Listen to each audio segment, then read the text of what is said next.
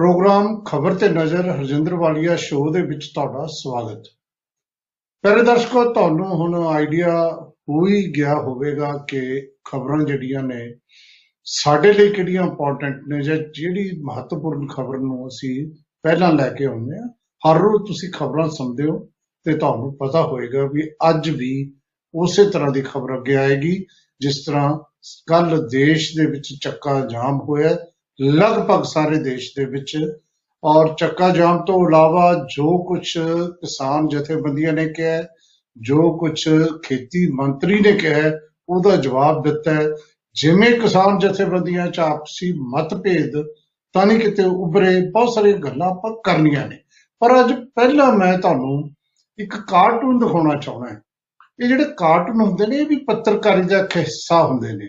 ਔਰ ਪੱਤਰਕਾਰੀ ਦੇ ਵਿੱਚ ਦੋ ਗੱਲਾਂ, ਇੱਕ ਕਾਰਟੂਨ, ਇੱਕ ਸ਼ੇਰ। ਇਹ ਆਪਣੇ ਆਪ 'ਚ ਬਹੁਤ ਕੁਝ ਕਹਿ ਜਾਂਦੇ ਨੇ। ਹਜ਼ਾਰਾਂ ਸ਼ਬਦਾਂ ਨੂੰ ਜੇ ਕਿਤੇ ਬਿਆਨ ਕਰਨਾ ਹੋਵੇ, ਉਹ ਸਿਰਫ ਇੱਕ ਕਾਰਟੂਨ ਕਹਿ ਜਾਂਦਾ ਜਾਂ ਇੱਕ ਸ਼ੇਰ ਕਹਿ ਜਾਂਦਾ ਮੈਨੂੰ ਇੱਕ ਪਤਾ ਕਹਿੰਦਾ ਤੁਸੀਂ ਬਾਰ-ਬਾਰ ਉਹ ਸ਼ੇਰ ਦਿਖਾਉਂਦੇ ਹੋ ਤੇ ਬੋਲਦੇ ਹੋ ਕਿ ਤਾਰੀਖ ਕੀ ਨਜ਼ਰੋਂ ਨੇ ਬਹੁਤ ਦੌਰ ਵੀ ਦੇਖੇ ਹੈ ਕਿ ਲੰਬੇ ਨੇ ਖਤਾ ਕੀ ਔਰ ਸਦੀਆਂ ਨੇ ਸਜ਼ਾ ਪਾਈ। ਮੈਂ ਕਿਹਾ ਭਾਈ ਲੰਮਾ ਖਤਾ ਕਰ ਰਿਹਾ ਇਸ ਕਰਕੇ ਦੱਸ ਰਹੇ ਆ ਬਿਲਕੁਲ ਮੈਂ ਕਾਰਟੂਨ ਹੁੰਦਾ ਹੁਣ ਤੁਹਾਡੇ ਸਾਹਮਣੇ ਜਿਹੜਾ ਕਾਰਟੂਨ ਹੈ, ਪੁਲਿਸ ਵਾਲੇ ਪੁੱਛ ਰਹੇ ਨੇ ਬੰਦੇ ਨੂੰ ਕਿ ਤੂੰ ਕੌਣ ਹੈ? ਉਹ ਕਹਿੰਦਾ ਮੈਂ ਪੱਤਰਕਾਰ ਹਾਂ। ਤੇ ਫਿਰ ਅਗਲਾ ਪੁੱਛ ਰਿਹਾ ਹੈ, ਅਗਲਾ ਸਵਾਲ, ਕੌਣ ਸੀ ਪਾਰਟੀ ਕੇ ਪੱਤਰਕਾਰ ਹੋ ਆਪ? ਯਾਨੀ ਐਦੂ ਵੱਡਾ ਵਿਅੰਗ ਸਾਡੇ ਜਰਨਲਿਜ਼ਮ ਤੇ ਮੈਂ ਨਹੀਂ ਦੇਖਿਆ ਕਿ ਪੱਤਰਕਾਰਾਂ ਦੀ ਵੀ ਪਾਰਟੀਆਂ ਹੋ ਗਈਆਂ। ਔਰ ਪੁਲਿਸ ਵਾਲਾ ਇਸ ਕਰਕੇ ਦਿਖਾਇਆ ਹੈ ਕਿ ਜੇ ਭਾਈ ਤੁਸੀਂ ਇਸ ਪਾਰਟੀ ਦੇ ਹੋ ਨਾ ਜਿਹਦਾ ਰਾਜ ਹੈ ਤਾਂ ਆ ਜਾਓ ਅੰਦਰ ਚਲੇ ਜਾਓ। ਜੇ ਤੁਸੀਂ ਵਿਰੋਧੀ ਪਾਰਟੀ ਦੇ ਤਾਂ ਉੱਧਰ ਚਲੇ ਜਾਓ। ਤਾਂ ਇਹ ਜਿਹੜਾ ਕੁਛ ਐਡਾ ਵੱਡਾ ਵਿਅੰਗ ਇੱਕ ਪੱਤਰਕਾਰ ਅਹ, ਤੇ ਕੀਤਾ ਹੈ ਸਾਡੀ ਪੱਤਰਕਾਰੀ ਤੇ ਹਾਲਾਤ ਉਹੋ ਜਿਹੀ ਬਣ ਰਹੇ ਨੇ। ਜਿਸ ਨੇ ਵੀ ਬਣਾਇਆ ਮੈਂ ਉਹਦੀ ਪ੍ਰਸ਼ੰਸਾ ਕਰਦਾ ਹਾਂ। ਆਪਾਂ ਅੱਗੇ ਵਧੀਏ ਖਬਰ ਲਈਏ। ਦੇਸ਼ ਦੇ ਵਿੱਚ ਸੱਚਮੁੱਚ ਹੀ ਕੱਲ ਕਿਸਾਨ ਜਥੇਬੰਦੀਆਂ ਨੇ ਜੋ 3 ਘੰਟੇ ਕੀਤਾ ਹੈ, ਉਹਦੇ ਲਈ ਉਹ ਪ੍ਰਸ਼ੰਸਾ ਦੀਆਂ ਹੱਕਦਾਰ ਨੇ। 3 ਘੰਟਿਆਂ ਲਈ ਜਾਮ ਕਰਿਆ, ਸਾਰਾ ਦੇਸ਼ ਜਾਮ ਹੋਇਆ। ਪੰਜਾਬ, ਹਰਿਆਣਾ, ਰਾਜਸਥਾਨ, ਮੱਧ ਪ੍ਰਦੇਸ਼, ਕੇਰਲਾ, ਆਂਧਰਾ, ਗੁਜਰਾਤ, ਕਰਨਾਟਕ, ਅਸਾਮ, ਤੇਲੰਗਾਨਾ, ਮਹਾਰਾਸ਼ਟਰ, ਹਿਮਾਚਲ ਪ੍ਰਦੇਸ਼, ਤ੍ਰਿਪੁਰਾ, ਕੋਈ ਤਾਂ ਜਗ੍ਹਾ ਐਸੀ ਹੋਵੇ। ਹੈਗੇ ਦਿੱਲੀ ਦੇ ਵਿੱਚ 50 ਬੰਦੇ ਫੜੇ ਨੇ, ਕਿਉਂਕਿ ਇਹਦਾ ਵਿਰੋਧ ਕਰ ਰਹੇ ਸੀ। ਲੈਫਟ ਪਾਰਟੀ ਦੇ ਬੰਦੇ ਸੀ ਔਰ ਲਾਲ ਝੰਡੇ ਲੈ ਕੇ ਇਹਦਾ ਵਿਰੋਧ ਹੋ ਰਿਹਾ ਸੀ, ਕਿਸਾਨਾਂ ਦੇ ਹੱਕ 'ਚ ਨਾਅਰੇ ਮਾਰ ਰਹੇ ਸੀ ਤੇ ਫਿਰ ਉਹਨੂੰ ਫੜ ਲਿਆ ਗਿਆ, ਹਿਰਾਸਤ 'ਚ ਲੈ ਗਿਆ। ਇਹ ਕੱਲਾ ਦਿੱਲੀ 'ਚ ਨਹੀਂ ਹੋਇਆ। ਹਾਲਾਂਕਿ ਦਿੱਲੀ ਦੇ ਵਿੱਚ ਚੱਕਾ ਜਾਮ ਨਹੀਂ ਸੀ, ਨਾ ਹੀ ਯੂਪੀ ਦੇ ਵਿੱਚ, ਨਾ ਹੀ ਉੱਤਰਾਖੰਡ ਦੇ ਵਿੱਚ। ਪਰ ਦਿੱਲੀ 'ਚ ਇਸ ਤਰ੍ਹਾਂ ਦਾ ਪ੍ਰਦਰਸ਼ਨ ਹੋਇਆ। ਮਹਾਰਾਸ਼ਟਰ 'ਚ ਵੀ ਬੰਦੇ ਫੜੇ ਗਏ ਨੇ 40 50 ਸੋ ਸਾਰੇ ਕਿਤੇ ਇਸ ਅੰਦੋਲਨ ਨੂੰ ਜੇ ਦੇਖੀਏ ਤੇ ਦੁਬਾਰਾ ਗਤੀ ਇਸ ਨੇ ਦਿੱਤੀ ਹੈ। ਇਹ ਅੰਮ੍ਰਿਤਸਰ ਸਾਹਿਬ ਦੀ ਫੋਟੋ ਹੈ ਤੁਹਾਡੇ ਸਾਹਮਣੇ। 10 12 ਥਾਵਾਂ ਤੇ ਉੱਥੇ ਜਿਹੜਾ ਹੈ ਚੱਕਾ ਜਾਮ ਹੋਇਆ। ਪੰਜਾਬ ਦੇ ਵਿੱਚ 400 ਥਾਵਾਂ ਤੇ ਚੱਕਾ ਜਾਮ ਹੋਇਆ। ਔਰ ਕਮਾਲ ਇਹ ਹੈ ਕਿ ਹਰ ਵਰਗ ਦੇ ਲੋਕ ਇੱਥੇ ਸੀ। ਇਕੱਲੇ ਕਿਸਾਨ ਨਹੀਂ ਸੀ, ਤਾਂ ਹੀ ਜਨ ਅੰਦੋਲਨ ਬਣਦਾ ਹੈ। ਜੇ ਸਾਰੇ ਲੋਕ ਹੁੰਦੇ ਨੇ ਹਰਿਆਣਾ 'ਚ ਤਾਂ ਇਸ ਵਾਰ ਕਮਾਲ ਇਹ ਹੋਈ ਕਿ ਖਾਪ ਪੰਚਾਇਤਾਂ ਨੇ ਅਗਵਾਈ ਕੀਤੀ।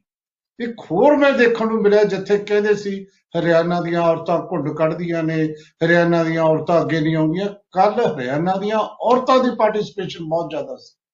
ਔਰ ਨਵੇਂ-ਨਵੇਂ ਗਾਣੇ ਬਣਾ ਕੇ ਮੋਦੀ ਨੂੰ ਠਿੱਠ ਕੀਤਾ ਜਾ ਰਿਹਾ ਸੀ। ਔਰਤਾਂ ਵੱਲੋਂ ਗਾਣੇ ਗਾਏ ਜਾ ਰਹੇ ਸੀ ਡਾਂਸ ਕੀਤਾ ਜਾ ਰਿਹਾ ਸੀ।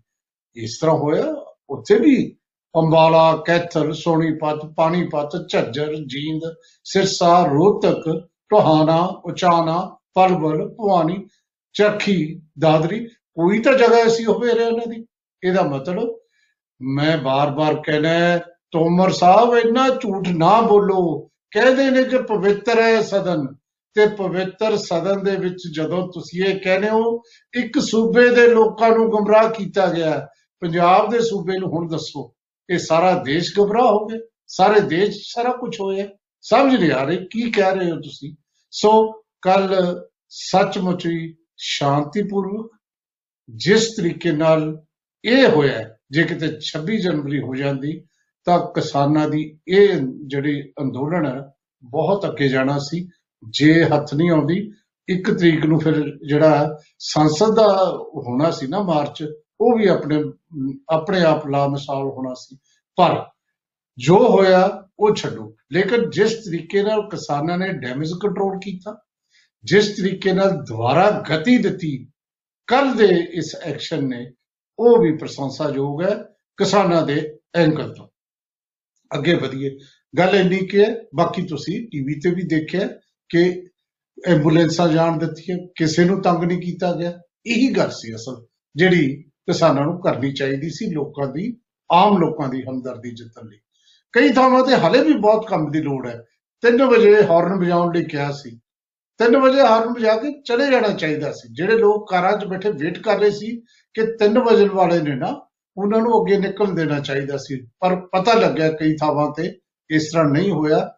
ਥੋੜਾ ਇਹਨਾਂ ਨੂੰ ਆਪਣੇ ਪੱਧਰ ਤੇ ਵਧਾ ਦਿੱਤਾ ਗਿਆ। ਇਸ ਤਰ੍ਹਾਂ ਨਹੀਂ ਕਈ ਵਾਰੀ ਉਤਸ਼ਾਹ 'ਚ ਹੋ ਜਾਂਦਾ ਹੈ, ਹੋਣਾ ਨਹੀਂ ਚਾਹੀਦਾ। ਐਨੀਵੇ ਅੱਜ ਜੋ ਕੁਝ ਹੋ ਰਿਹਾ ਹੈ ਉਹ ਅਹ, ਇੱਕ ਵਾਰ ਫਿਰ ਜਿਹੜਾ ਹੈ ਸਰਕਾਰ ਦੀ ਚਿੰਤਾ ਦਾ ਹਰਿਆਣਾ ਸਰਕਾਰ ਦੀ ਚਿੰਤਾ ਦਾ ਕਾਰਨ ਤਾਂ ਜ਼ਰੂਰ ਬਣਨਾ ਹੈ।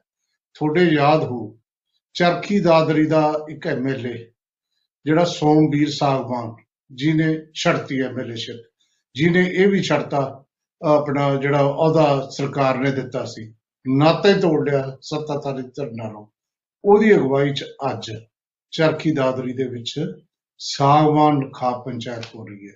ਪਹੁੰਚ ਰਹੇ ਨੇ। ਰਕੇਸ਼ ਕੈਤ ਵੀ ਪਹੁੰਚ ਰਹੇ ਨੇ। ਗੁਰਨਾਮ ਸਿੰਘ ਚਡੂਨੀ ਵੀ ਪਹੁੰਚ ਰਹੇ ਨੇ ਔਰ ਜਿਵੇਂ ਪਹਿਲਾਂ ਹੋਈ ਹੈ ਜੀਂਦ ਵਾਲੀ, ਉਸੇ ਤਰ੍ਹਾਂ ਦੀ ਖਾ ਪੰਚਾਇਤ ਹੋ ਰਹੀ ਹੈ। ਲੋਕ ਇਕੱਠੇ ਹੋ ਰਹੇ ਨੇ, ਕਸਮਾਂ ਖਾ ਰਹੇ ਨੇ। ਸਰਕਾਰ ਨੂੰ ਪਤਾ ਨਹੀਂ ਕਿਉਂ ਨਹੀਂ ਇਹ ਗੱਲ ਸਮਝ ਆ ਰਹੀ ਕਿ ਜਿਸ ਤਰੀਕੇ ਨਾਲ ਸਾਰਾ ਕੁਝ ਚੱਲ ਰਿਹਾ ਹੈ ਕਿੱਧਰ ਨੂੰ ਵੱਧ ਰਹੀ ਹੈ ਕਹਾਣੀ, ਇਹ ਦੇਖਣ ਵਾਲੀ ਗੱਲ ਹੈ। ਦੇਖਣ ਵਾਲੀ ਗੱਲ ਤਾਂ ਇਹ ਹੈ, ਜਿਹੜਾ 27 ਤਰੀਕ ਨੂੰ ਇੱਕ ਲੀਡਰ ਅਮਰਜ ਹੋਇਆ ਹੈ ਕਿਸਾਨਾਂ ਦਾ ਇਸ ਦੇਸ਼ ਦੇ ਵਿੱਚ ਰਕੇਸ਼ ਟਕੈਤ, ਸਰਦਾਰ ਸਰਦਾਰ ਹੀ ਕਹਿ ਦਿੰਦੇ ਅਸੀਂ, ਹਾਲਾਂਕਿ ਮਹਿੰਦਰ ਸਿੰਘ ਟਕੈਤ ਯੂਪੀ ਦਾ ਰਹਿਣ ਵਾਲਾ ਸੀ, ਉਹਨਾਂ ਦਾ ਬੇਟਾ।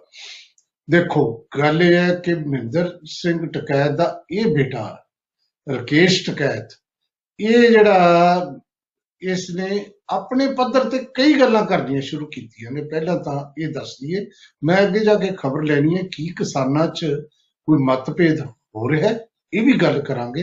ਲੇਕਿਨ ਕੱਲ ਜੋ ਰਕੇਸ਼ ਟਕੈਤ ਨੇ ਕਿਹਾ ਹੈ, ਉਹ ਵੀ ਅਹਿਮ ਹੈ। ਕੱਲ ਇੱਕ ਤਾਂ ਬੂਟਾ ਲਾਇਆ। ਔਰ ਇਹ ਕਿਹਾ ਕਿ ਤੁਸੀਂ ਕਿੱਲ ਬੀਜਦੇ ਹੋ ਅਸੀਂ ਬੂਟੇ ਲਾਉਣੇ ਆ। ਅਸੀਂ ਫੁੱਲ ਲਾਉਣੇ ਆ ਤੁਸੀਂ ਕਿੱਲ ਬੀਜਦੇ ਹੋ। ਬਹੁਤ ਵਧੀਆ ਗੱਲ ਕੀਤੀ ਹੈ। ਸੰਕੇਤਕ ਤੌਰ ਤੇ ਇਹ ਕਹਿਣਾ ਤੁਸੀਂ ਕਿੱਲ ਬੀਜੋ ਅਸੀਂ ਅਨਾਜ ਬੀਜਾਂਗੇ ਅਸੀਂ ਕਿਸਾਨ ਆ ਸਾਡਾ ਕੰਮ ਇਹ ਨਹੀਂ ਸਾਡਾ ਕੰਮ ਅਨਾਜ ਉਗਾਉਣਾ ਹੈ। ਬਹੁਤ ਵਧੀਆ ਗੱਲ ਕੀਤੀ ਹੈ।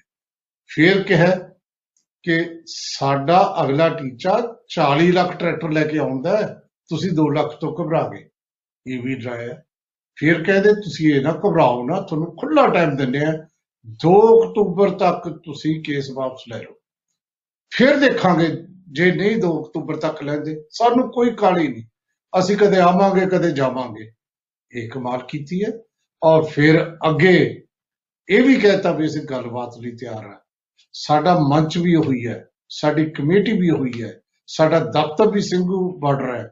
ਇਹ ਕਹਿ ਕੇ ਥੋੜਾ ਜਿਹਾ ਹੌਸਲਾ ਦਿੱਤਾ ਹੈ ਕਿ ਮੈਂ ਅਲੱਗ ਨਹੀਂ ਚੱਲ ਰਿਹਾ, ਰਕੇਸ਼ ਟਕੈਤ ਨੇ ਦੇਖੋ, ਜਿਵੇਂ ਇਹਨੇ ਐਸਾ ਨਹੀਂ ਉਹਨੇ ਸਾਰਾ ਗੱਲਾਂ ਹੀ ਦੱਸਦੀ ਹੈ ਕਿ ਅਗਲੇ ਹਿੱਸੇ ਦੇ ਵਿੱਚ ਆਈਡੀਆ ਬਹੁਤ ਵਧੀਆ ਹੈ। ਅਸੀਂ ਕਿਸਾਨ, ਜਿਨ੍ਹਾਂ ਦੇ ਬੇਟੇ ਫੌਜ 'ਚ ਨੇ, ਉਹਨਾਂ ਬੇਟਿਆਂ ਦੀ ਫੋਟੋ ਲੈ ਕੇ ਕਿਸਾਨ ਇੱਥੇ ਬੈਠਣਗੇ। ਇਹ ਵੀ ਆਪਣੇ ਆਪ 'ਚ ਵੱਡੀ ਗੱਲ ਹੈ ਕਿ ਜਦੋਂ ਕਿਸਾਨ ਆਉਣਗੇ ਜਿਨ੍ਹਾਂ ਨੂੰ ਤੁਸੀਂ ਕਹਿੰਦੇ ਹੋ ਕਿ ਦੇਸ਼ ਭਗਤ ਨਹੀਂ ਤੁਸੀਂ ਜਿਨ੍ਹਾਂ ਨੂੰ ਕਹਿੰਦੇ ਹੋ ਕਿ ਇਹਨਾਂ ਦੀ ਕੋਈ ਇਸ ਕਿਸਮ ਦੀ ਅਹ, ਜਿਨ੍ਹਾਂ ਤੇ ਤੁਸੀਂ ਸ਼ੱਕ ਕਰਦੇ ਹੋ ਦੇਸ਼ ਧਰੋਹੀ ਕਹਿੰਦੇ ਹੋ ਉਹ ਆਪਦੇ ਫੌਜੀ ਬੇਟਿਆਂ ਦੀਆਂ ਫੋਟੋਆਂ ਲੈ ਕੇ ਬੈਠਣਗੇ। ਫਿਰ ਤੁਸੀਂ ਕੀ ਕਰੋਗੇ? ਇਹ ਸਾਰਾ ਕੁਝ ਇੱਕ ਹੋਰ ਵੀ ਗੱਲ ਕੀਤੀ ਹੈ ਕਿ ਹੁਣ ਕੈਂਪ 'ਚ ਐ ਨਹੀਂ ਲੋਕ ਰਹਿ ਸਕਣਗੇ। ਹੁਣ ਆਧਾਰ ਕਾਰਡ ਤੋਂ ਬਿਨਾ ਕੋਈ ਨਹੀਂ ਆ ਸਕੂ। ਬਹੁਤ ਸਾਰੀਆਂ ਗੱਲਾਂ ਕੱਲ ਕੀਤੀਆਂ ਰਕੇਸ਼ ਟਕੈਤ ਨੇ। ਹੁਣ ਰਕੇਸ਼ ਟਕੈਤ ਨੇ ਜਿਹੜੀ ਗੱਲ ਕੀਤੀ, ਜਿਹਦੀ ਕੰਟਰੋਵਰਸੀ ਬਣੀ, ਉਹਦੀ ਗੱਲ ਕਰ ਲਈ ਕੀ ਬਣੀ ਕੰਟਰੋਵਰਸੀ ਰਕੇਸ਼ ਟਕੈਤ ਕਹਿੰਦਾ ਕਿ ਯੂਪੀ ਤੇ ਉੱਤਰਾਖੰਡ 'ਚ ਨਹੀਂ ਹੋ ਹਾਲਾਂਕਿ ਉਦੋਂ ਬਾਅਦ ਟਕੈਤ ਸਾਹਿਬ ਨੇ ਆਪਣੀ ਸਫ਼ਾਈ ਦਿੱਤੀ, ਸਪਸ਼ਟੀਕਰਨ ਦਿੱਤਾ। ਕਿਹਾ ਕਿ ਮੈਨੂੰ ਪਤਾ ਲੱਗਿਆ ਸੀ ਕਿ ਕੁਝ ਲੋਕ ਸਾਡੇ ਇਸ 3 ਘੰਟੇ ਦੇ ਦੌਰਾਨ, ਚੱਕਾ ਜਾਮ ਦੇ ਦੌਰਾਨ ਹਿੰਸਾ ਕਰਨ ਨੂੰ ਫਿਰਦੇ ਨੇ। ਤਾਂ ਮੈਂ ਇਹ ਵਾਪਸ ਲਿਆ। ਪਹਿਲਾਂ ਇਹ ਕਿਹਾ ਗਿਆ ਕਿ ਗੰਨਾ ਕਰਕੇ ਵਾਪਸ ਲਿਆ ਕਿ ਗੰਨਾ ਕਾਸ਼ਤਕਾਰ ਉੱਤੇ ਨੇ। ਜੋ ਵੀ ਹੈ, ਲੇਕਿਨ ਇਹ ਗੱਲ ਨੇ ਇੱਕ ਕਿਸਮ ਦੀ ਜਿਹੜਾ ਹੈ ਸਪਸ਼ਟੀਕਰਨ ਦੇਣ ਲਈ ਪ੍ਰੈਸ ਦੇ ਸਾਹਮਣੇ ਮਜਬੂਰ ਕੀਤਾ। ਡਾਕਟਰ ਦਰਸ਼ਨਪਾਲ ਨੂੰ ਕਹਿਣਾ ਪਿਆ ਕਿ ਦੇਖੋ, ਇਹ ਗੱਲ ਸਹੀ ਹੈ, ਉਹਨਾਂ ਨੂੰ ਸਾਨੂੰ ਪੁੱਛ ਕੇ ਇਹ ਕਹਿਣਾ ਚਾਹੀਦਾ ਸੀ। ਉਹਨਾਂ ਕਿਹਾ ਕਾਲੀ ਚ ਉਹਨਾਂ ਨੇ ਕਹਿਤਾ, ਲੇਕਿਨ ਸਾਡੇ ਕਿਸਾਨ ਜਥੇਬੰਦੀਆਂ ਚ ਕਿਸੇ ਕਿਸਮ ਦੀ ਕੋਈ ਮਤ ਲੇਕਿਨ ਗੁਰਨਾਮ ਸਿੰਘ ਚੜੂਨੀ ਨੇ ਤਾਂ ਸਿੱਧੇ ਤੌਰ ਤੇ ਕਿਹਾ, ਉਹ ਕਹਿੰਦੇ ਕਿ ਗੱਲ ਇਹ ਹੈ ਕਿ ਸਾਡਾ ਫੈਸਲਾ ਸਾਰੇ ਦੇਸ਼ ਦਾ ਹੋਇਆ ਸੀ। ਇਹ ਤਾਂ ਹੁਣ ਰਕੇਸ਼ ਟਕੈਤ ਹੀ ਜਵਾਬ ਦੇ ਸਕਦੇ ਨੇ ਕਿ ਉਹਨਾਂ ਨੇ ਇਹ ਕਿਉਂ ਕੀਤਾ। ਮਤਲਬ ਚਾਹੇ ਦਰਸ਼ਨਪਾਲ ਬੋਲ ਰਿਹਾ ਹੈ, ਚਾਹੇ ਗੁਰਨਾਮ ਸਿੰਘ ਚੜੂਨੀ ਬੋਲ ਰਹੇ ਨੇ। ਕਿਤੇ ਨਾ ਕਿਤੇ ਇਹ ਗੱਲ ਨਜ਼ਰ ਆਈ ਕਿ ਟਕੈਤ ਸਾਹਿਬ ਥੋੜਾ ਅਲੱਗ ਚੱਲੇ, ਜਿਹੜਾ ਉਹਨਾਂ ਨੂੰ ਨਹੀਂ ਚੱਲਣਾ ਚਾਹੀਦਾ ਸੀ। ਇੱਥੋਂ ਹੀ ਫਿਰ ਮਤਭੇਦ ਉੱਭਰਦੇ ਨੇ ਕਿ ਫਿਰ ਤਾਂ ਟਕੈਤ ਵੱਡਾ ਲੀਡਰ ਹੋ ਗਿਆ। ਫਿਰ ਜੋ ਇਹ 2 ਅਕਤੂਬਰ ਵਾਲੀ ਗੱਲ ਕਿਹੜਾ ਉਹ ਸੰਯੁਕਤ ਮੋਰਚੇ ਦੀ ਹੈ? ਸੋ ਬਹੁਤ ਸਾਰੀਆਂ ਗੱਲਾਂ ਨੇ ਜਿਹੜੇ ਸੰਯੁਕਤ ਮੋਰਚੇ ਨੂੰ ਬੈਠ ਕੇ ਤੈਅ ਕਰਨੀਆਂ ਚਾਹੀਦੀਆਂ ਨੇ ਰਕੇਸ਼ ਟਕੈਤ ਨਾਲ। ਇਹ ਮੋਰਚੇ ਦੀ ਅੰਦੋਲਨ ਦੀ ਸਭ ਤੋਂ ਵੱਡੀ ਸਫਲਤਾ ਤਾਂ ਹੀ ਹੈ ਜੇ ਇਹ ਇਕੱਠੇ ਚੱਲਣਗੇ। ਹਾਲਾਂਕਿ ਦਰਸ਼ਨਪਾਲ ਨੇ ਇਹ ਗੱਲ ਬਾਰ-ਬਾਰ ਕਹਿਣ ਦੀ ਕੋਸ਼ਿਸ਼ ਕੀਤੀ ਹੈ ਕਿ ਸਾਰਾ ਕੁਝ ਜਿਹੜਾ ਹੈ ਠੀਕ ਹੋ ਰਿਹਾ ਹੈ। ਅਸੀਂ ਇਕੱਠੇ ਹਾਂ, ਸਾਡੇ ਕੋਈ ਮਤਭੇਦ ਨਹੀਂ, ਪਰ ਜਿਹੜੇ ਪ੍ਰੈਸ ਵਾਲੇ ਨੇ ਉਹ ਪੁੱਛ ਹੀ ਲੈਂਦੇ ਨੇ। ਉਹਨਾਂ ਨੇ ਦਰਸ਼ਨਪਾਲ ਨੂੰ ਵੀ ਪੁੱਛਿਆ, ਉਹਨਾਂ ਨੇ ਜਿਹੜਾ ਹੈ ਗੁਰਨਾਮ ਸਿੰਘ ਚੜੂਨੀ ਨੂੰ ਵੀ ਪੁੱਛਿਆ ਹੋਰਾਂ ਬੰਦਿਆਂ ਨੂੰ ਵੀ ਪੁੱਛਿਆ, ਪਿਆਰੇ ਦਰਸ਼ਕੋ, ਖਬਰਾਂ ਦਾ ਸਿਲਸਿਲਾ ਜਿਹੜਾ ਹੈ, ਉਹ ਆਪਾਂ ਜਾਰੀ ਰੱਖਦੇ ਹਾਂ। ਅਗਲੇ ਹਿੱਸੇ 'ਚ ਕਾਫੀ ਇੰਪੋਰਟੈਂਟ ਖਬਰਾਂ ਆ ਰਹੀਆਂ ਨੇ। ਇੱਕ ਵੱਡੀ ਖਬਰ ਲਵਾਂਗੇ ਕਿ ਲੋਕਤੰਤਰ ਭਾਰਤ ਦਾ ਇਹ 53 ਨੰਬਰ ਤੇ ਕਿਵੇਂ ਚਲਾ ਗਿਆ ਹੁਣ? ਕੀ ਕਾਰਨ ਨੇ? ਇਹਦਾ ਵੀ ਆਪਾਂ ਜ਼ਿਕਰ ਕਰਨਾ ਤੇ ਜੇਕਰ ਆਪਾਂ ਇਹ ਵੀ ਕਰਨਾ ਹੈ ਕਿ ਜੋ ਕੁਝ ਵੱਡੀਆਂ ਹਸਤੀਆਂ ਨੇ ਸਾਰੀ ਦੁਨੀਆ ਦੀਆਂ, ਉਹ ਕਿਵੇਂ ਮਦਦ ਕਰ ਰਹੀਆਂ ਨੇ, ਬਹੁਤ ਸਾਰੀਆਂ ਹੋਰ ਖਬਰਾਂ ਨੇ। ਅਗਲੇ ਹਿੱਸੇ ਚ ਲੈਣੇ ਆ ਹੁਣ ਲੈਣੇ ਇੱਕ ਬ੍ਰੇਕ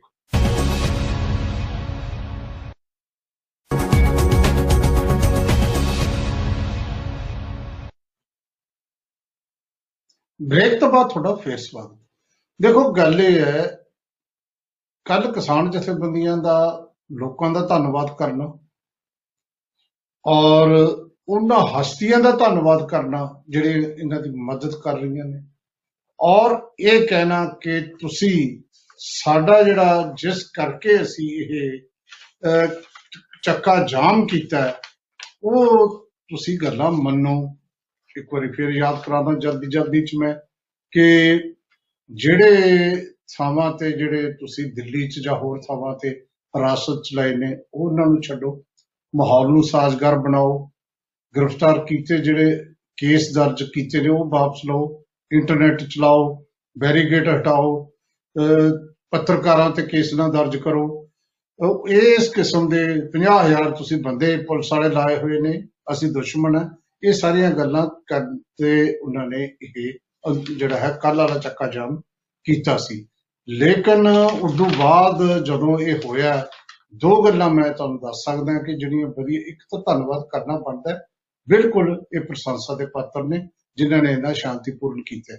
ਅਗਲੀ ਗੱਲ ਜਿਹੜੀ ਹੈ ਉਹ ਇਹ ਸੀ ਕਿ ਜਿਸ ਤਰੀਕੇ ਨਾਲ ਇਹ ਜਿਹੜਾ ਮਸਲੇ ਨੂੰ ਸਰਕਾਰ ਪੇਸ਼ ਕਰ ਰਹੀ ਹੈ, ਜਿਸ ਤਰੀਕੇ ਨਾਲ ਝੂਠ ਬੋਲਿਆ ਜਾ ਰਿਹਾ ਹੈ, ਇਹ ਤੇ ਵੀ ਕਿਸਾਨ ਜਥੇਬੰਦੀਆਂ ਬੋਲੀਆਂ।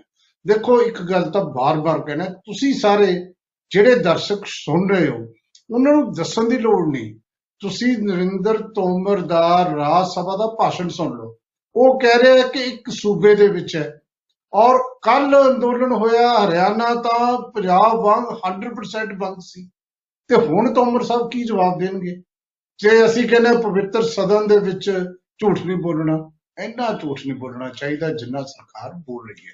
ਸ਼ਾਇਦ ਇਸੇ ਕਰਕੇ ਅਗਲੀ ਖਬਰ ਨਿਕਲੀ ਹੈ। ਕੀ ਹੈ ਅਗਲੀ ਖਬਰ? ਇੱਕ ਸ- ਲੋਕਤੰਤਰ ਦਾ ਸੂਚਕ ਅੰਕ ਹੁੰਦਾ ਹੈ ਸਾਰੀ ਦੁਨੀਆ ਦਾ, ਜਿੱਥੇ ਜਿੱਥੇ ਡੈਮੋਕ੍ਰੇਸੀਜ਼ ਨੇ। ਭਾਰਤ ਦੇ ਨੰਬਰ ਪਤਾ ਹੁਣ ਕਿੰਨੇ ਨੇ? 6.61 6.61 ਇਹ ਅੰਕਾਂ ਨਾਲ ਬਹੁਤ ਪਿੱਛੇ ਚਲਾ ਗਿਆ, ਦੋ ਤਿੰਨ ਕਦਮ ਹੋਰ ਪਿੱਛੇ ਚਲਾ ਗਿਆ। ਹੁਣ 53ਵੇਂ ਨੰਬਰ ਤੇ ਹੈ ਸਾਡੀ ਡੈਮੋਕ੍ਰੇਸੀ। ਤੇ ਤ- ਇਹ 53 ਚ ਪਹਿਲਾਂ ਪਿਛਲੇ ਸਾਲ ਕਿੰਨੇ ਸੀ? ਉਦੋਂ ਸਾਡਾ ਨੰਬਰ ਸੀ, ਉਦੋਂ ਨੰਬਰ ਸੀ 6.90 ਹੁਣ ਉਦੋਂ ਵੀ ਘਟ ਗਏ, ਉਦੋਂ 51ਵੇਂ ਨੰਬਰ ਤੇ ਸੀ। 18 ਚ 7.23 ਸੀ। ਮਤਲਬ ਜਦੋਂ ਦੀ ਇਹ ਸਰਕਾਰ ਆਈ ਹੈ, ਹਰ ਸਾਲ ਪਿੱਛੇ ਨੂੰ ਜਾ ਰਹੇ ਆ। ਲੋਕਤੰਤਰ ਦਾ ਹਾਲ ਇਹ ਹੈ ਸਾਰੀ ਦੁਨੀਆ ਦੇ ਵਿੱਚ। ਤੇ ਕਿਉਂ ਹੈ ਜੇ ਤੁਸੀਂ ਕਹੋ ਮਾਪਦੰਡ ਕੀ ਹੁੰਦੇ ਨੇ ਉਹਨਾਂ ਦੇ? ਮਾਪਦੰਡ ਦੇ ਵਿੱਚ ਮੌਲਿਕ ਅਧਿਕਾਰ ਸਭ ਤੋਂ ਵੱਡਾ ਹੈ। ਫੰਡਾਮੈਂਟਲ ਰਾਈਟ ਤੇ ਇੱਥੇ ਫੰਡਾਮੈਂਟਲ ਰਾਈਟਾਂ ਦੇ। ਤੁਸੀਂ ਆਪ ਹੀ ਦੇਖ ਲਓ ਕਿੰਨੀ ਜ਼ਿਆਦਾ ਉਲੰਘਣਾ ਹੋ ਰਹੀ ਹੈ। ਤੁਹਾਡਾ ਰਾਈਟ ਜੋ ਹੈ ਉਹ ਕਿਸ ਤਰੀਕੇ ਨਾਲ ਕਰਮ ਕੀਤਾ ਗਿਆ ਹੈ, ਇੱਕ ਇਹ ਮੀਡੀਆ ਤੇ ਲਗਾਮ ਉਹ ਤਾਂ ਦੱਸਣ ਦੀ ਲੋੜ ਨਹੀਂ। ਹੁਣ ਤਾਂ ਤੁਹਾਡੇ ਸਾਹਮਣੇ ਦੱਸ ਕੇ ਹਟਿਆ ਕਿ ਕਿਹੜੀ ਪਾਰਟੀ ਦੇ ਪੱਤਰਕਾਰ ਹੋ? ਦੂਜੀ ਪਾਰਟੀ ਦੇ ਹੋ? ਤਾਂ ਠੀਕ ਹੈ ਫਿਰ। ਜਾਂ ਨਿਰਪੱਖ ਹੋ। ਤੇ ਫਿਰ ਵਿਰੋਧੀ ਧਿਰ ਤੇ ਕਾਰਵਾਈ। ਵਿਰੋਧੀ ਧਿਰ ਤੇ ਕਾਰਵਾਈ ਤਾਂ ਸਿੱਧੀ। ਜੇ ਤੁਸੀਂ ਸਾਡੇ ਨਾਲ ਹੱਕ ਚ ਨਹੀਂ ਬੋਲਦੇ, ਦੇਸ਼ ਧਰੋਹੀ ਹੋ। ਇੰਟਰਨੈਟ ਤੇ ਪਾਬੰਦੀ। ਆ ਜੰਮੂ ਕਸ਼ਮੀਰ ਚ ਦੇਖ ਲਓ। ਬਾਰਡਰਾਂ ਤੇ ਕੱਲ ਵੀ ਬਾਰਡਰ ਤੇ ਜਿਹੜੀ ਹੈ, ਫਿਰ 12 ਵਜੇ ਤੱਕ ਇੰਟਰਨੈਟ ਬੰਦ ਕਰਤਾ ਸੀ। ਅੰਦੋਲਨਕਾਰੀਆਂ ਤੇ ਜਿਵੇਂ ਦਮਨਕਾਰੀ, ਜਿਵੇਂ ਕਿੱਲਾਂ ਲਾਈਆਂ ਜਾ ਰਹੀਆਂ ਨੇ। ਬੈਰੀਕੇਡਿੰਗ, ਸੜਕਾਂ ਪਟਣਾ ਤਾਰਾਂ ਲਾਉਣਾ। ਇਹ ਸਾਰਾ ਕੁਝ ਉਹਦੇ ਮਾਪਦੰਡ ਨੇ ਤੇ ਲੋਕਤੰਤਰ ਚ ਜਿਹੜੇ ਪ੍ਰਦਰਸ਼ਨ ਹੁੰਦੇ ਨੇ ਸ਼ਾਂਤੀਪੂਰਵਕ, ਉਹਦਾ ਹੱਕ ਹੁੰਦਾ ਹੈ। ਫਿਰ ਗੋਦੀ ਮੀਡੀਆ, ਮੈਂ ਤੁਹਾਨੂੰ ਇੱਕ ਹੋਰ ਦੱਸਾਂ, ਇੱਕ ਹੁਣ ਤੱਕ ਤਾਂ ਗੋਦੀ ਮੀਡੀਆ ਸੀ, ਹੁਣ ਤਾਂ ਗੋਦੀ ਕਲਾਕਾਰ, ਹੁਣ ਤਾਂ ਗੋਦੀ ਖਿਡਾਰੀ, ਕਿੰਨਾ ਕੁਝ ਗੋਦੀ ਲੈ ਲੇ ਸਰਕਾਰ ਕਮਾਲ ਦੀ ਕਰਦੀ ਹੈ। ਆ ਜਿਹੜੇ ਗੋਦੀ ਅਹ, ਕਲਾਕਾਰ ਨੇ, ਬਾਲੀਵੁੱਡ ਦੇ ਸਿਤਾਰੇ ਨੇ, ਅਕਸ਼ੇ ਕੁਮਾਰ ਹੈ, ਸਨੀ ਦਿਓਲ ਹੈ ਅਜੇ ਦੇਵਗਨ ਹੈ ਇਹ ਸਾਰੇ ਗੋਦੀ ਲਏ ਹੋਏ ਨੇ ਜਿਹੜੇ ਸਰਕਾਰ ਦੇ ਹੱਕ ਚ ਬੋਲਦੇ ਨੇ। ਤੋਂ ਫਿਰ ਇਸ ਤਰ੍ਹਾਂ ਹੀ ਸੋਸ਼ਲ ਮੀਡੀਆ ਤੇ ਜਿਹੜਾ ਲਿਖਦਾ ਹੈ, ਉਹਦੇ ਵਿਰੁੱਧ ਕੇਸ ਇਹ ਸਾਰੀਆਂ ਗੱਲਾਂ ਕਰਕੇ ਲੋਕਤੰਤਰ ਸਾਡਾ 53ਵੇਂ ਨੰਬਰ ਤੇ ਹੈ। ਬਹੁਤ ਡਿਟੇਲ ਚ ਮੈਂ ਗੱਲ ਕਰ ਸਕਦਾ ਪਰ ਫਿਰ ਖਬਰਾਂ ਰਹਿ ਜਾਣਗੀਆਂ। ਲੇਕਿਨ ਮੈਂ ਤੁਹਾਨੂੰ ਇਸ਼ਾਰਾ ਕਰਨਾ ਸੰਕੇਤ ਕਰਨਾ ਸੀ ਅਸੀਂ ਜਿਸ ਦੇਸ਼ 'ਚ ਰਹਿ ਰਹੇ ਹਾਂ ਉਹ ਦੁਨੀਆ 'ਚ 53ਵੇਂ ਨੰਬਰ ਤੇ ਚਲਾ ਗਿਆ ਲੋਕਤੰਤਰ ਦੇ ਨਜ਼ਰੀਏ ਤੋਂ। ਇਹ ਗੱਲ ਆਪਣੀ ਸਮਝਣ ਵਾਲੀ ਹੈ। ਅਗਲੀ ਗੱਲ ਹਾਲਾਂਕਿ ਮੈਂ ਅਹ, ਤੁਹਾਨੂੰ ਬਾਰ-ਬਾਰ ਕਹਿਣਾ ਹੈ ਕਿ ਨਰਿੰਦਰ ਤੋਮਰ ਨੂੰ ਝੂਠ ਨਹੀਂ ਬੋਲਣਾ ਚਾਹੀਦਾ ਸੀ ਪਰ ਜਿੰਨੀ ਕਮਾਲ ਦੇ ਨਾਲ ਝੂਠ ਬੋਲਿਆ ਗਿਆ ਕਿ ਇੱਕ ਸੂਬੇ 'ਚ ਹੈ ਕੋਈ ਚੀਜ਼ ਕਾਲੀ ਨਹੀਂ ਹੈ। ਉਹ ਜੇ ਕਾਲੀ ਨਹੀਂ ਤਾਂ ਕਿਸਾਨ ਜਥੇਬੰਦੀਆਂ ਕਹਿੰਦੀਆਂ ਨੇ ਇਹ ਤਾਂ ਤਿੰਨੇ ਕਾਨੂੰਨੀ ਕਾਲੇ ਨੇ ਤੂੰ ਕਿਹੜਾ ਕੁਝ ਵੀ ਕਾਲਾ ਦੱਸੋ ਸਾਨੂੰ? ਤੇ ਉਹ ਜੇ ਕਾਲਾ ਨਹੀਂ ਤਾਂ ਫਿਰ ਤੁਸੀਂ ਸੰਸ਼ੋਧਨ ਕਰਨ ਨੂੰ ਕਿਉਂ ਤਿਆਰ ਹੋ? ਕਿਸਾਨ ਜਥੇਬੰਦੀਆਂ ਨੇ ਕੱਲ ਸਵਾਲ ਕੀਤਾ ਹੈ, ਲੇਕਿਨ ਉਹਨਾਂ ਦੇ ਸਵਾਲ ਤਾਂ ਇਹ ਹੋ ਸਕਦੇ ਨੇ, ਤੁਸੀਂ ਅੜਾ ਦੋਗੇ। ਲੇਕਿਨ ਇੱਕ ਸਵਾਲ ਹੋਰ ਆਇਆ ਹੈ। ਇਹ ਆਰਐਸਐਸ ਦਾ ਇੱਕ ਬੰਦਾ ਹੈ, ਬਹੁਤ ਸੀਨੀਅਰ ਬੰਦਾ ਹੈ। ਉਹਦਾ ਨਾਮ ਹੈ ਰਘੂ ਨੰਦਨ ਸ਼ਰਮਾ। ਮੱਧ ਪ੍ਰਦੇਸ਼ ਦੇ ਕੋਟੇ ਚੋਂ ਇਹ ਰਾਜ ਸਭਾ ਦਾ ਮੈਂਬਰ ਵੀ ਰਿਹਾ ਆਰਐਸਐਸ ਦੇ ਇਸ ਸੀਨੀਅਰ ਬੰਦੇ ਨੇ ਤੋਮਰ ਨੂੰ ਫੇਸਬੁੱਕ ਤੇ ਪਤਾ ਕੀ ਲਿਖਿਆ? ਕਿ ਤੋਮਰ ਦੇ ਦਿਮਾਗ ਤੇ ਨਸ਼ਾ ਚੜ ਗਿਆ ਸੱਤਾ ਦਾ। ਸੱਤਾ ਦਾ ਨਸ਼ਾ ਚੜ ਕੇ ਹੰਕਾਰੀ ਹੋ ਗਿਆ। ਇਹ ਕਿਹਾ ਹੈ ਰਘੁਨੰਦਰ ਜੀ। ਤੇ ਮੈਂ ਤਾਂ ਹੁਣ ਐਪਰੀਸ਼ੀਏਟ ਹੀ ਕਰਾਂਗਾ ਵੀ ਕੋਈ ਬੰਦਾ ਵਿੱਚੋਂ ਵੀ ਸੱਚ ਬੋਲ ਸਕਦਾ ਹੈ। ਤੇ ਉਹ ਕਹਿੰਦਾ ਤੋਮਰ ਸਾਹਿਬ ਤੁਸੀਂ ਇੰਨਾ ਸੱਤਾ ਦੇ ਵਿੱਚ ਕ- ਜਿਹੜਾ ਹੈ ਚੂਰ ਹੋ ਕੇ ਕਿਸਾਨਾਂ ਦੀ ਗੱਲ ਨਹੀਂ ਸੁਣਦੇ। ਜੇ ਤੁਸੀਂ ਕਹਿੰਦੇ ਮੈਂ ਕਿਸਾਨਾਂ ਦਾ ਭਲਾ ਕਰਨਾ ਜੇ ਉਹ ਨਹੀਂ ਚਾਹੁੰਦੇ ਤੁਸੀਂ ਧੱਕੇ ਨਾਲ ਕਿਵੇਂ ਭਲਾ ਕਰ ਦੋਗੇ? ਤੁਹਾਨੂੰ ਰਾਸ਼ਟਰਵਾਦੀ ਹੋਣਾ ਚਾਹੀਦਾ ਹੈ, ਤੁਹਾਨੂੰ ਹੰਕਾਰੀ ਨਹੀਂ ਹੋਣਾ ਚਾਹੀਦਾ। ਰਘੂ ਨੰਦਨ ਸ਼ਰਮਾ ਆਰਐਸਐਸ ਦੇ ਲੀਡਰ ਨੇ ਆਪਣੇ ਜਿਹੜਾ ਹੈ ਲੀਡਰ ਨੂੰ ਇਹ ਗੱਲ ਕਹੀ ਹੈ ਇਹ ਆਪਣੇ ਆਪ ਚ ਬਹੁਤ ਇੰਪੋਰਟੈਂਟ ਬਣਦੀ ਹੈ। ਵਿਰੋਧੀ ਤਾਂ ਕਹਿੰਦੇ ਹੀ ਨੇ, ਲੇਕਿਨ ਆਪਦੇ ਬੰਦੇ ਜਦੋਂ ਕਹਿਣ ਲੱਗ ਜਾਣ ਤੇ ਇਸ਼ਾਰੇ ਸਮਝਣ ਦੀ ਲੋੜ ਹੁੰਦੀ ਹੈ, ਹਾਲਾਤ ਕਿੱਧਰ ਨੂੰ ਜਾ ਰਹੇ ਨੇ। ਇੰਟਰਨੈਟ ਤੇ ਜਿਹੜੀ ਪਾਬੰਦੀ ਲੱਗੀ ਹੈ, ਮੈਂ ਅਗਲੀ ਖਬਰ ਲੈ ਰਿਹਾ ਹੁਣੇ ਸੁਪਰੀਮ ਕੋਰਟ ਚ ਪਟੀਸ਼ਨ ਪੈ ਗਈ ਔਰ ਪਟੀਸ਼ਨ ਪਾਈ ਹੈ ਐਡਵੋਕੇਟ ਪੁਸ਼ਪਵਿੰਦਰ ਸਿੰਘ ਨੇ। ਕੀ ਕਿਹਾ? ਹੈ? ਕਹਿੰਦੇ ਇਹ ਸਾਡੇ ਮੌਲਿਕ ਅਧਿਕਾਰਾਂ ਦੀ ਉਲੰਘਣਾ ਮੈਂ ਹੁਣੀ ਗੱਲ ਕਰਕੇ ਹਟਿਆ। ਕਿ ਕਿਉਂ ਅਸੀਂ ਪਿੱਛੇ ਚਲੇ ਗਏ ਲੋਕਤੰਤਰ? ਕਿਉਂਕਿ ਮੌਲਿਕ ਅਧਿਕਾਰਾਂ ਦੀ ਸਾਡੇ ਉਲੰਘਣਾ ਹੁੰਦੀ ਹੈ। ਤੇ ਫਿਰ ਉਹਨੇ ਜਿਹੜਾ ਦਲੀਲ ਦਿੱਤੀ ਹੈ ਕਿ ਸੁਪਰੀਮ ਕੋਰਟ ਨੇ ਜੰਮੂ ਕਸ਼ਮੀਰ ਦੀ ਅਹ, ਦੇ ਇੱਕ ਮਾਮਲੇ 'ਚ ਇਹ ਗੱਲ ਕਹੀ ਸੀ ਕਿ ਇੰਟਰਨੈਟ ਸਾਡਾ ਬੁਨਿਆਦੀ ਅਧਿਕਾਰ ਹੈ ਫੰਡਾਮੈਂਟਲ ਰਾਈਟ ਹੈ। ਇਹ ਇਹਨੂੰ ਨਹੀਂ ਇਹ ਫੰਡਾਮੈਂਟਲ ਰਾਈਟ ਦਾ ਹਿੱਸਾ ਹੋਣ ਕਰਕੇ ਇਹ ਮਿਲਣਾ ਚਾਹੀਦਾ ਹੈ। ਸੋ ਹੁਣ ਇੰਟਰਨੈਟ ਬੰਦ ਕਰਨ ਦੇ ਮਾਮਲੇ 'ਚ ਸੁਪਰੀਮ ਕੋਰਟ ਦੇਖਦਿਆਂ ਹਲੇ ਵੀ ਕਹਿੰਦੀ ਹੈ ਕਿ ਜੀ ਇਹ ਅਸੀਂ ਨਹੀਂ ਇਹਦੇ ਚ ਦਖਲ ਦੇਣਾ, ਲੇਕਿਨ ਚਲੀ ਗਈ ਕਹਾਣੀ। ਤੇ ਹੁਣ ਕਹਾਣੀ ਹੋਰ ਮੈਂ ਤੁਹਾਨੂੰ ਦੱਸਦਾ 1996 ਚ ਇੱਕ ਬੜੀ ਚਰਚਿਤ ਫਿਲਮ ਆਈ ਸੀ ਡੈਡ ਮੈਨ ਵਾਕਿੰਗ ਇਹ ਡੈਡ ਮੈਨ ਵਾਕਿੰਗ ਦੀ ਜਿਹੜੀ ਹੀਰੋਇਨ ਸੀ, ਉਹਨੂੰ ਆਸਕਰ ਅਵਾਰਡ ਮਿਲਿਆ ਸੀ। ਸਭ ਤੋਂ ਵੱਡਾ ਅਵਾਰਡ ਹੁੰਦਾ ਹੈ। ਵੈਸੇ ਜਿਹਨੂੰ ਇਹ ਆਸਕਰ ਅਵਾਰਡ ਮਿਲਿਆ ਸੀ, ਉਹਦਾ ਨਾਮ ਹੈ ਸੂਜ਼ਨ ਸੈਰਡਨ। ਇਹ ਸੂਜ਼ਨ ਜਿਹੜੀ ਹੈ ਚਾਰ ਵਾਰੀ ਨੋਮੀਨੇਟ ਹੋ ਚੁੱਕੀ ਹੈ ਆਸਕਰ ਲਈ, ਲੇਕਿਨ ਮਿਲਿਆ ਸੀ ਡੈਡ ਮੈਨ ਵਾਕਿੰਗ ਲਈ। ਹੁਣ ਇਹ ਜਿਹੜੀ ਅਮਰੀਕੀ ਅਦਾਕਾਰ ਹੈ, ਇਹਨੇ ਇੱਕ ਆਰਟੀਕਲ ਪੜ੍ਹ ਲਿਆ। ਆਰਟੀਕਲ ਛਪਿਆ ਸੀ ਨਿਊਯਾਰਕ ਟਾਈਮਜ਼ ਦੇ ਵਿੱਚ। ਉਹਦੇ 'ਚ ਆਰਟੀਕਲ ਦਾ ਟਾਈਟਲ ਸੀ, ਭਾਰਤ 'ਚ ਕਿਸਾਨ ਪ੍ਰ- ਵਿਰੋਧ ਪ੍ਰਦਰਸ਼ਨ ਕਿਉਂ ਕਰ ਰਹੇ ਨੇ? ਮੈਂ ਪੰਜਾਬੀ 'ਚ ਦੱਸ ਰਿਹਾ ਇਹ ਆਰਟੀਕਲ ਉਹਨੇ ਕੀਤਾ ਟੈਗ ਤੇ ਨਾਲ ਫਿਰ ਕਿਸਾਨਾਂ ਦੇ ਹੱਕ 'ਚ ਡਟ ਗਈ। ਜਿਵੇਂ ਰਿਹਾਨਾ ਡਟੀ ਸੀ, ਉਵੇਂ ਇਹ ਆਰਟੀਕਲ ਪੜ੍ਹ ਕੇ ਡਟੀ ਹੈ। ਇਹਨੂੰ ਲੱਗਦਾ ਹੈ ਕਿਸਾਨ ਠੀਕ ਨੇ ਤੇ ਫਿਰ ਇਹਦੇ ਨਾਲ ਹੀ ਇੱਕ ਹੋਰ ਅਦਾਕਾਰਾ ਜ਼ਮੈਲਾ ਜ਼ਮੀਲ ਉਹ ਵੀ ਖੜ ਗਈ। ਤੋਂ ਬਹੁਤ ਸਾਰੇ ਲੋਕ ਉੱਠੇ ਨੇ ਤੇ ਬ- ਤੁਹਾਨੂੰ ਇਹ ਦੱਸਾਂ ਜਿਹੜੀ ਉਹ ਮੀਨਾ ਹੈਰਿਸ ਹੈ, ਜਿਹੜੀ ਕਮਲਾ ਹੈਰਿਸ ਦੀ ਭਾਣਜੀ ਹੈ, ਜਿਹੜੀ ਵਕੀਲ ਵੀ ਹੈ, ਲੇਖਕਾ ਵੀ ਹੈ, ਉਹ ਫਿਰ ਡਟ ਗਈ। ਉਹਨੇ ਦੁਬਾਰਾ ਲਿਖਿਆ, ਕਹਿੰਦੀ ਮੈਂ ਆਲੋਚਨਾ ਦੀ ਨਹੀਂ ਪ੍ਰਵਾਹ ਕਰਦੀ। ਮੈਂ ਕਿਸਾਨਾਂ ਨਾਲ ਖੜੀ ਹਾਂ ਬਲਕਿ ਉਹਨੇ ਜਿਹੜਾ ਇੱਕ ਨਵਾਂ ਇਸ਼ੂ ਉਠਾਇਆ ਹੈ ਉਹ ਵੀ ਆਪਣੇ ਆਪ 'ਚ ਬਹੁਤ ਨਵਦੀਪ ਕੌਰ ਹੈ ਜਿਹੜੀ, ਮਜ਼ਦੂਰਾਂ ਦੀ ਲੀਡਰ ਹੈ 23 ਸਾਲ ਦੀ ਲੀਡਰ ਹੈ ਸਾਰੀ। ਇਹ ਜਿਹੜੀ ਲੇਬਰ ਰਾਈਟਸ ਲਈ ਲੜ ਰਹੀ ਹੈ, ਇਹਨੂੰ ਜਿਸ ਤਰੀਕੇ ਨਾਲ ਫੜਿਆ ਗਿਆ ਪੁਲਿਸ ਵੱਲੋਂ, ਜਿਸ ਤਰ੍ਹਾਂ ਪੁਲਿਸ ਨੇ ਬਿਨਾਂ ਜ਼ਮਾਨਤ ਤੋਂ ਇਹਨੂੰ ਰੱਖਿਆ 23 ਸਾਲਾਂ ਦੀ ਉਮਰ ਹੈ ਸਾਰੀ ਕੁੜੀ ਦੀ। 12 ਜਨਵਰੀ ਜੇਲ੍ਹ 'ਚ ਭੇਜੀ ਸੀ। ਪਤਾ ਹੀ ਲੱਗਿਆ ਕਿ ਉੱਥੇ ਇਹਦੇ ਨਾਲ ਸੈਕਸ ਸ਼ੋਸ਼ਣ ਵੀ ਹੋਇਆ ਇਹਦੇ ਨਾਲ ਜ਼ਬਰ ਜਨਾਹ ਵੀ ਹੋਇਆ ਉਹਦੇ ਹੱਕ 'ਚ ਵੀ ਕਮਲਾ ਹੈਰਿਸ ਦੀ ਭਤੀਜੀ ਬੋਲੀ ਹੈ, ਮੀਨਾ ਹੈਰਿਸ। ਕਹਿੰਦੀ, ਮੈਨੂੰ ਤਾਂ ਹੈਰਾਨੀ ਹੈ ਕਿ ਭਾਰਤ ਵਿੱਚ ਆਇਆ ਕੁਝ ਵੀ ਹੋ ਜਾਂਦਾ ਮਤਲਬ ਹੁਣ ਸਾਰੀ ਦੁਨੀਆ ਜਿਹੜੀ ਹੈ, ਉਹ ਬੋਲਣ ਲੱਗੀ ਹੈ। ਤੇ ਇੱਥੇ ਇੰਡੀਆ ਦੇ ਵਿੱਚ ਵੀ ਇੱਕ ਦੋ ਕਿਸਮ ਦੇ ਲੋਕ ਹੋ ਗਏ, ਜਿਵੇਂ ਗੋਦੀ ਮੀਡੀਆ ਤੇ ਟੀਰਾ ਮੀਡੀਆ, ਉਸੇ ਤਰ੍ਹਾਂ ਮੀਨਿੰਗਫੁਲ ਮੀਡੀਆ ਸਹੀ ਜਰਨਲਿਜ਼ਮ ਹੈ। ਉਵੇਂ ਐਕਟਰ ਵੀ ਬਣੇ ਗਏ, ਕਲਾਕਾਰ ਵੀ ਬਣੇ ਗਏ। ਇੱਕ ਨਸੀਰੁਦੀਨ ਸ਼ਾਹ ਦੀ ਮੈਂ ਟਿੱਪਣੀ ਤੁਹਾਨੂੰ ਦੱਸਣਾ, ਬਹੁਤ ਵਧੀਆ ਉਹਨੇ ਗੱਲ ਕੀਤੀ ਹੈ। ਬਿਲਕੁਲ ਗੁਰੂ ਗੋਬਿੰਦ ਸਿੰਘ ਤੋਂ ਇਨਸਪਾਇਰ ਹੋ ਕੇ। ਚੁੱਪ ਰਹਿਣਾ ਵੀ ਜ਼ੁਲਮ ਦਾ ਸਮਰਥਨ ਕਰਨਾ, ਉਹ ਕਹਿੰਦਾ, ਮੈਨੂੰ ਤਾਂ ਹੈਰਾਨੀ ਹੈ ਕਿ ਜਿਹੜੇ ਲੋਕ ਚੁੱਪ ਬੈਠੇ ਨੇ, ਉਹ ਕਿਉਂ ਡਰੇ ਹੋਏ ਨੇ? ਸੱਤ ਪੀੜੀਆਂ ਜਿੰਨਾ ਪੈਸਾ ਇਹਨਾਂ ਨੇ ਕਮਾ ਲਿਆ, ਕਿੰਨਾ ਕੁ ਪੈਸਾ ਇਹਨਾਂ ਦਾ ਇਹ ਗਵਾ ਦੇਣਗੇ? ਇਹਨਾਂ ਨੂੰ ਬੋਲਣਾ ਚਾਹੀਦਾ ਇਹ ਕਿਉਂ ਡਰਦੇ ਨੇ, ਕਿਉਂ ਚੁੱਪ ਨੇ? ਦੋਸਤਾਂ ਦੀ ਚੁੱਪ ਕਹਿੰਦਾ, ਜਿਹੜੀ ਹੈ ਉਹ ਦੁਸ਼ਮਣਾਂ ਦੇ ਸ਼ੋਰ ਨਾਲੋਂ ਜ਼ਿਆਦਾ ਤੰਗ ਕਰਦੀ ਹੈ। ਮੈਂ ਬਹੁਤ ਦੁਖੀ ਹਾਂ, ਤੁਸੀਂ ਚੁੱਪ ਕਿਉਂ ਬੋਲੋ? ਅਮਤਾਬ ਬਚਨ ਜੀ ਅਸਲ ਦੇ ਵਿੱਚ ਤੁਹਾਡੇ ਨਾਲ ਗੱਲ ਕਰ ਰਿਹਾ ਹੈ। ਇਹ ਉਹਨਾਂ ਲੋਕਾਂ ਨਾਲ ਕਰ ਕਰ ਰਿਹਾ ਹੈ, ਜਿਹੜੇ ਬਿਲਕੁਲ ਚੁੱਪ ਬੈਠੇ ਨੇ, ਡਰਦੇ ਚੁੱਪ ਬੈਠੇ ਨੇ ਕਿ ਅਸੀਂ ਮੋਦੀ ਨੂੰ ਨਾਰਾਜ਼ ਨਹੀਂ ਕਰਨਾ। ਉਹਨਾਂ ਬਾਰੇ ਨਸ਼ੀਰੁਦੀਨ ਸ਼ਾਹ ਗੱਲ ਕਰ ਰਿਹਾ ਪਹਿਲੇ ਦਰਸ਼ਕੋ ਖਬਰਾਂ ਦਾ ਸਿਲਸਿਲਾ ਜਾਰੀ ਰੱਖਣਾ ਹੈ ਲੇਕਿਨ ਹੁਣ ਇੱਕ ਬ੍ਰੇਕ ਦਾ ਟਾਈਮ ਹੋ ਗਿਆ। ਅਹ ਅਮਰੀਕੀ ਕਾਕਸ ਨੇ ਕੀ ਕਿਹਾ ਹੈ, ਇਹ ਦੱਸਾਂਗੇ। ਸੋਮ ਪ੍ਰਕਾਸ਼ ਨੂੰ ਕੱਲ ਘੇਰਿਆ ਗਿਆ ਹੁਸ਼ਿਆਰਪੁਰ ਚ ਉਹਦੀ ਗੱਲ ਕਰਨੀ ਹੈ। ਲੋਕਲ ਬਾਡੀ ਦੇ ਚੋਣਾਂ ਤੇ ਸੁਖਬੀਰ ਸਿੰਘ ਬਾਦਲ ਕੀ ਬੋਲਦੇ ਨੇ ਇਹ ਵੀ ਗੱਲ ਕਰਨੀ ਹੈ। ਇੱਕ ਬੰਦੇ ਨੇ ਆਪਣੇ ਪਰਿਵਾਰ ਨੂੰ ਕਿਉਂ ਖਤਮ ਕੀਤਾ? ਫਰੀਦਕੋਟ ਚ ਸਾਰੀਆਂ ਗੱਲਾਂ ਆਪਾਂ ਕਰਨੀਆਂ ਨੇ।